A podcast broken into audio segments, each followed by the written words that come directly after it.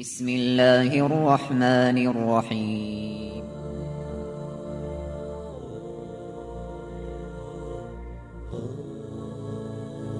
الرحمن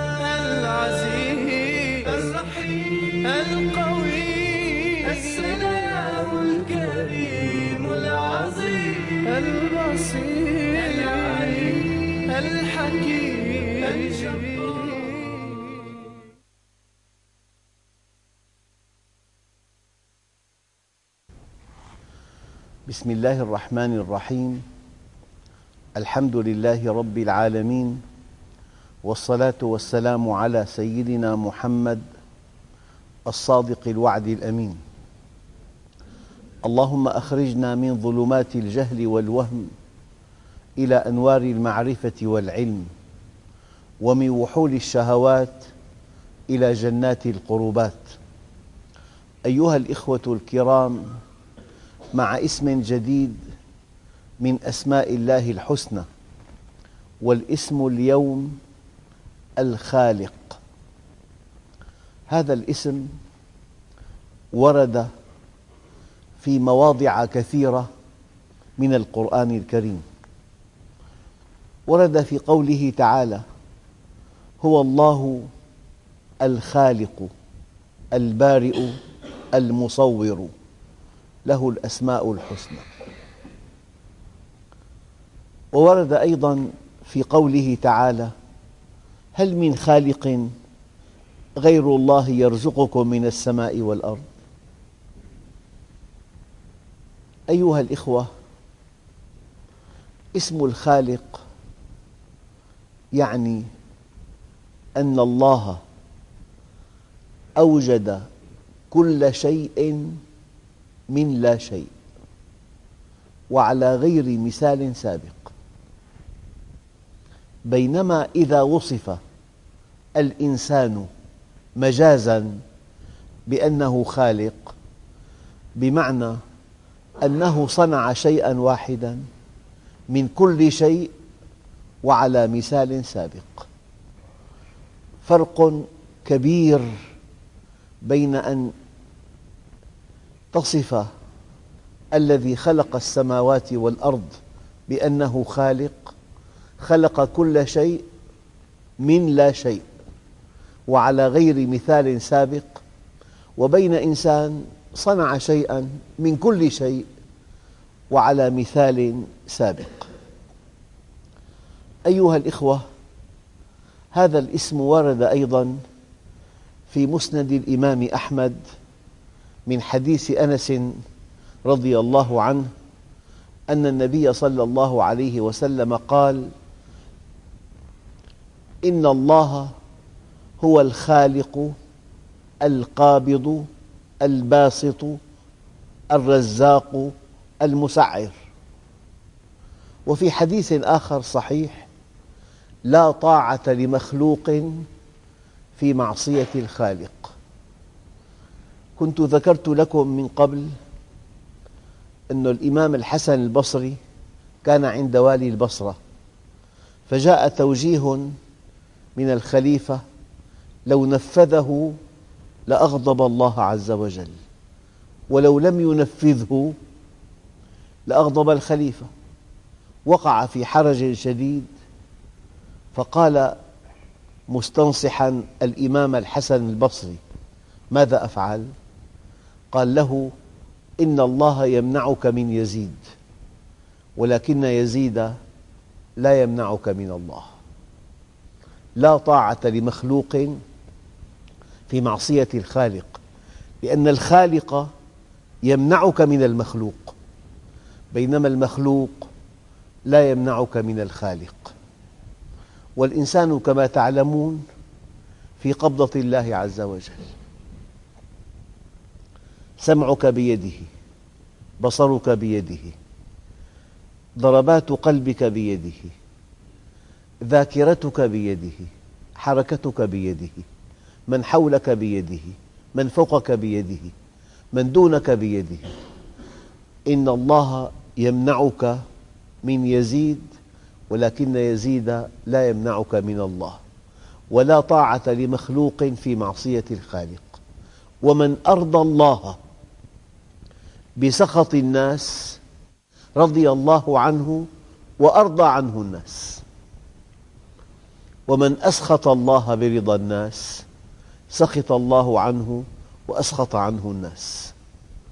إخوتنا الكرام حقيقة دقيقة. لو كنت في مكان وبحسب معطيات البيئة والظرف والعصر أو بحسب قوانين حركة الحياة. في أشياء فعلتها قوي مركزك. وفي أشياء فعلتها ضعف مركزك. إنسان بمكان بمنصب بحسب حركة الحياة. في قوانين مستنبطة من حركة الحياة. هذه القوانين تعني أنك إذا فعلت كذا وكذا قوي مركزك وإن فعلت كذا وكذا ضعف مركزك الآن لو كنت في هذا المكان وفي هذا المنصب وجاءك توجيه ممن هو فوقك بما يسخط الله ما الذي يحصل؟ أنت بحسب قوانين حركة الحياة المستنبطة من معطيات هذا المكان وهذه البيئة وهذا المجتمع يضعف مركزك فإذا وضعت مصلحتك تحت قدمك وأرضيت الله عز وجل وابتغيت رضوانه وجنته ما الذي يحصل؟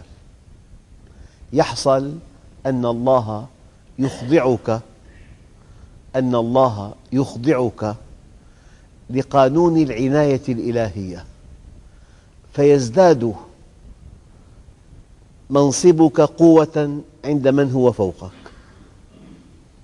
هذه عناية خاصة. هذا معنى قول النبي الكريم من أرضى الله بسخط الناس رضي الله عنه وأرضى عنه الناس. بالمعنى الدقيق لا إله إلا الله. لا خافضة ولا رافعة ولا معزة ولا مذلة ولا معطية ولا مانع إلا الله. هذا هو التوحيد. وما تعلمت العبيد أفضل من التوحيد.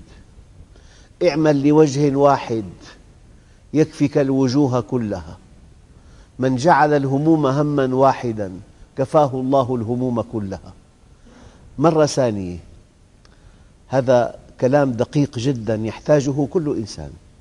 بل كل من رفعه الله بل كل من مكنه الله في الأرض.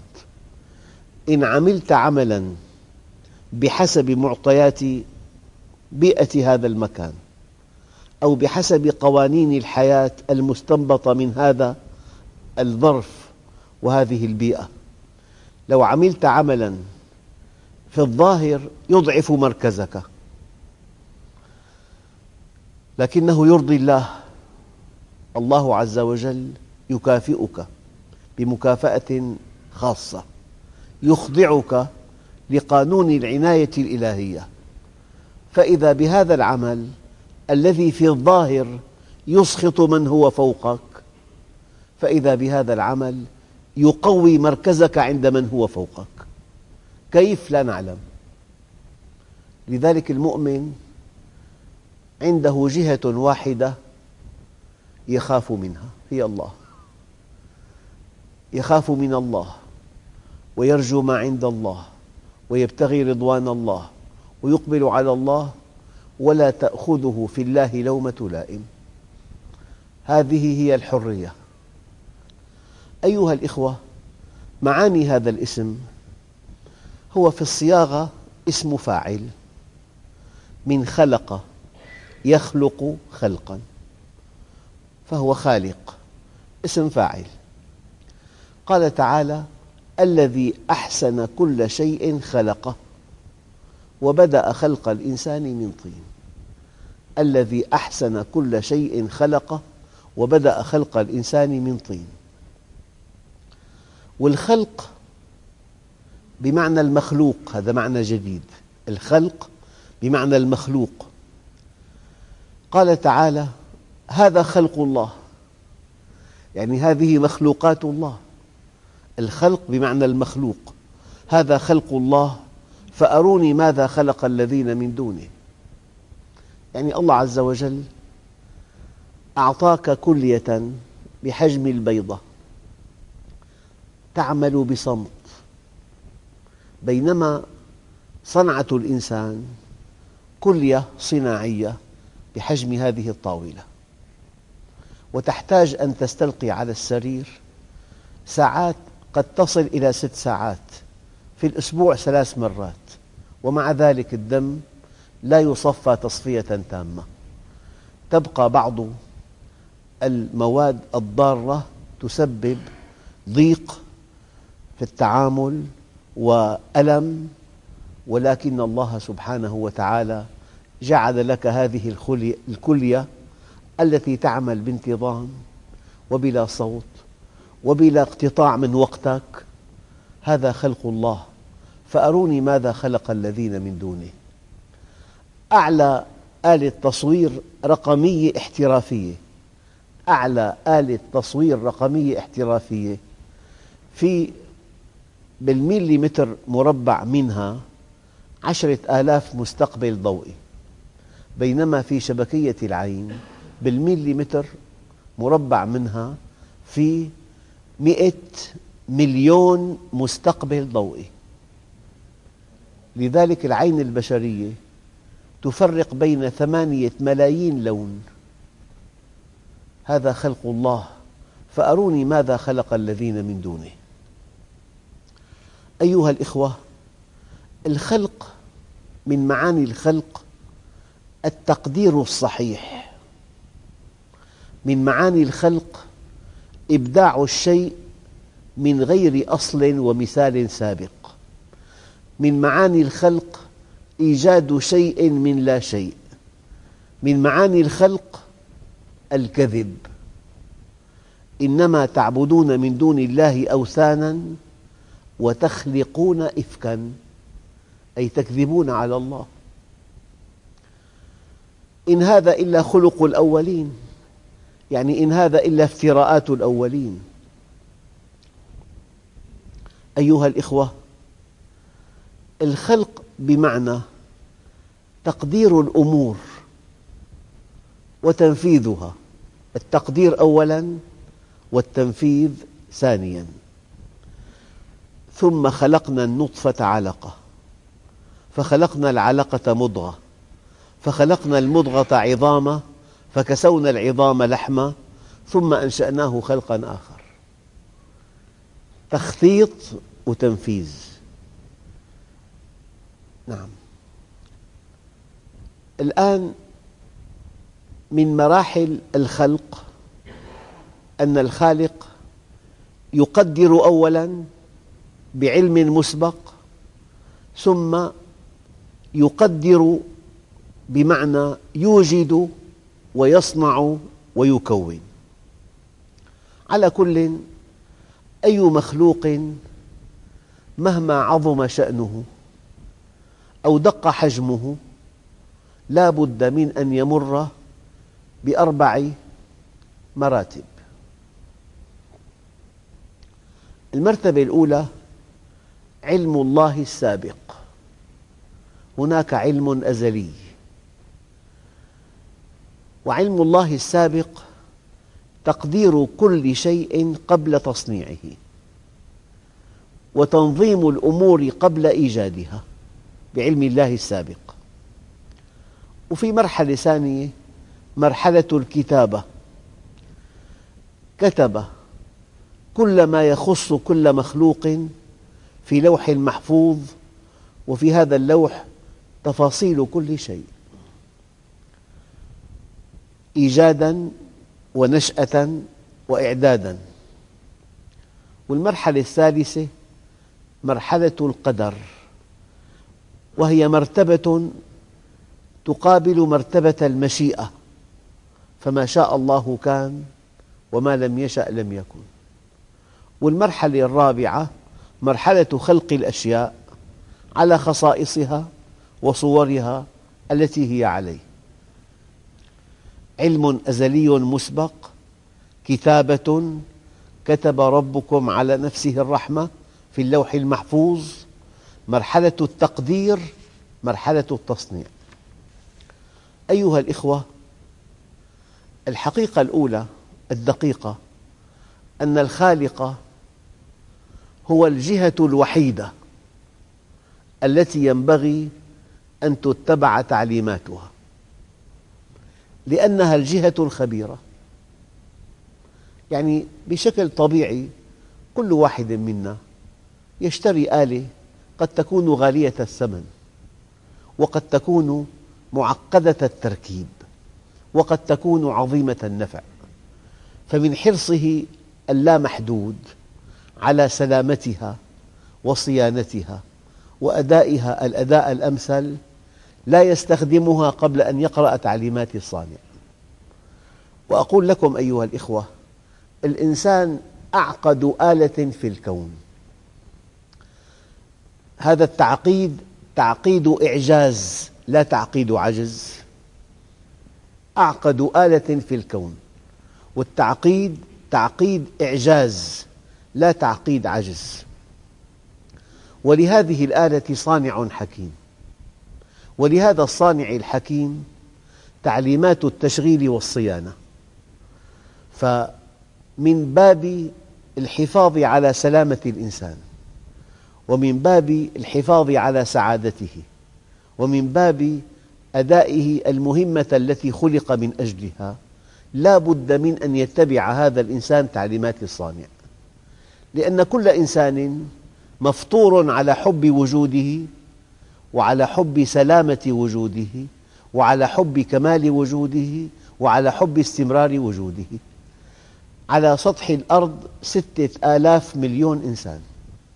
ما منهم واحد إلا وهو مجبول على حب وجوده وعلى حب سلامة وجوده وعلى حب كمال وجوده وعلى حب استمرار وجوده.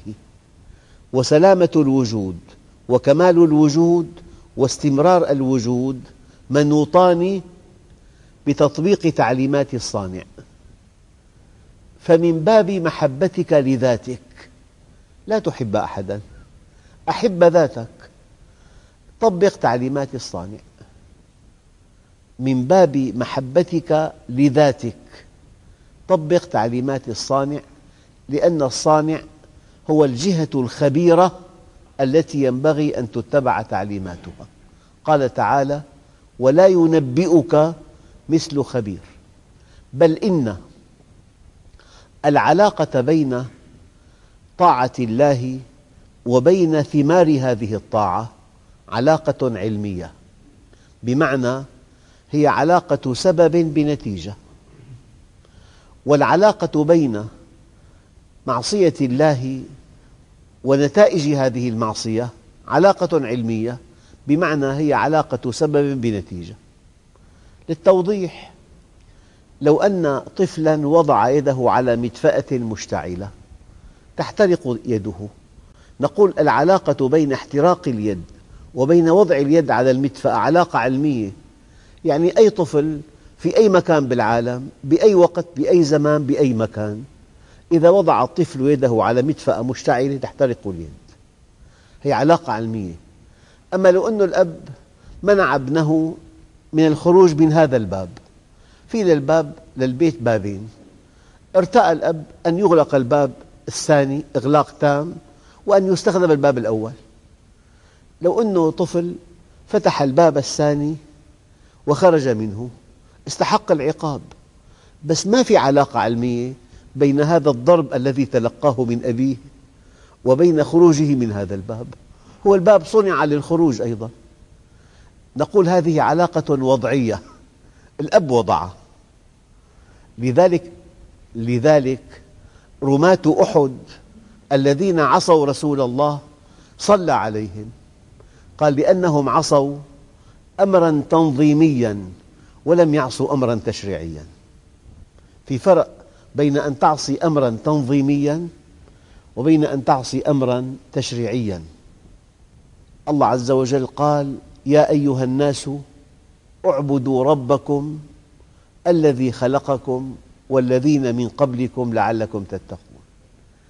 يعني الجهة الوحيدة الوحيدة التي ينبغي أن تتبع تعليماتها هي الجهة الصانعة. يعني بمثل من واقعنا لو عندك حاسوب من أعلى مستوى من أرقى شركة ولهذه الشركة ورشة صيانة في بلدك. هذا الحاسوب أصابه خلل ولك جار تحبه كثيرا يبيع الخضروات هل تدفع هذا الحاسوب إليه؟ مع أنك تحبه تحبه ولكنه لا علاقة له بدقائق صنعة هذا الحاسوب. تأخذه إلى الجهة الخبيرة. والآية واضحة جدا. ولا ينبئك مثل خبير. يعني أنت أيها الإنسان حينما تطيع الله معنى ذلك أنك تحب نفسك. لأن الله هو الخبير. قال لك اضبط لسانك يعلو مقامك. قال لك كن أمينا يثق الناس بك. قال لك غض بصرك تسعد بزوجتك. حرر دخلك يبارك الله لك بمالك. العلاقة بين الأمر ونتائجه وبين النهي ونتائجه علاقة علمية. علاقة سبب بنتيجة. بمعنى أنه لو جاء ملحد ملحد وطبق منهج الله يقطف ثماره. لذلك إيجابيات العالم الغربي أكثرها إسلامي.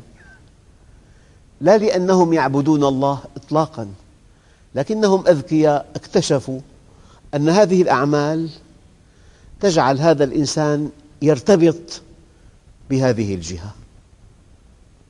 لذلك أنا أقول دائما أعط الإنسان رغيف خبزه وكرامته وخذ منه كل شيء. أعط الإنسان رغيف خبزه وكرامته يعني أعطه حاجته ومكانته وخذ منه كل شيء. فهذه الحقائق جاءت في القرآن الكريم لكن الذكي يكشفها من دون هذا الكتاب. فلذلك أحيانا الإنسان الذي شرد عن الله دون أن يشعر يطبق تعليمات الخالق لا من باب عبادته ولا من باب التقرب منه ولكن ذكاءه هداه إلى أن هذا العمل لمصلحته. فإذا ذهب الإنسان إلى بلاد الغرب ورأى دقة وصنعة متقنة والإنسان محترم مثلا هذه كشفت بالفكر البشري. لذلك إيجابيات العالم الغربي إسلامية من دون أن يكون هؤلاء مسلمين. ومنهج الله عز وجل منهج موضوعي.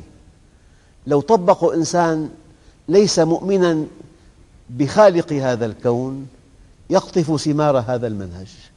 لكن وما له في الآخرة من خلاق. يعني بشكل أو بآخر لو جئنا بإنسان يدير مؤسسة يحمل أعلى اختصاص في إدارة الأعمال وراقبناه ثم جئنا بإنسان مؤمن إيمانه من أعلى مستوى وراقبناه. نكتشف اكتشاف عجيب أن الأول الذي درس إدارة الأعمال يشبه في فعله الثاني الذي كان عابدا لله. الإدارتان تتشابهان من حيث النتائج وتفترقان من حيث البواعث. المؤمن يطيع الله عز وجل فيربح الدنيا والآخرة معا. غير المؤمن يطبق هذه التعليمات لأنها موضوعية فيربح الدنيا. إذا ربح الغربيون الدنيا لأنهم طبقوا تعليمات صحيحة. وإذا خسرنا الدنيا ونحن معنا وحي السماء لأننا خالفنا هذه التعليمات. أيها الإخوة الآية الدقيقة جدا. يا أيها الناس اعبدوا ربكم الذي خلقكم والذين من قبلكم لعلكم تتقون. الآية الثانية ولا ينبئك مثل خبير. الآية الثالثة إن هذا القرآن يهدي للتي هي أقوم. الآية الرابعة فمن اتبع هداي فلا يضل ولا يشقى. كلام خالق الكون. لا يضل عقله ولا تشقى نفسه. فمن تبع هداي فلا خوف عليهم ولا هم يحزنون. لو جمعنا الآيتين لكان الذي يتبع هدى الله عز وجل لا يضل عقله ولا تشقى نفسه ولا يندم على ما فات ولا يخشى مما هو آت. ماذا بقي من سعادة الدنيا؟ لا يضل عقله ولا تشقى نفسه ولا يندم على ما فات ولا يخشى مما هو آت. فالملخص أنك إذا أحببت نفسك فقط. ينبغي أن تطبق تعليمات الصانع لأنه ومن يطع الله ورسوله فقد فاز فوزا عظيما. فاز بالدنيا والآخرة. ولمن خاف مقام ربه جنتان وعطاء الله لا يحد بحدود. الحديث الصحيح استقيموا ولن تحصوا. المفعول به محذوف وإذا حذف المفعول أطلق الفعل. استقيموا ولن تحصوا الخيرات. يا ترى راحة نفسية؟ على سلامة جسدية؟ على وفاق أسري؟ على أبن بار؟ على سمعة طيبة؟ على سرور؟ استقيموا ولن تحصوا. والحمد لله رب العالمين. بسم الله الرحمن الرحيم. الحمد لله رب العالمين والصلاة والسلام على سيدنا محمد الصادق الوعد الأمين.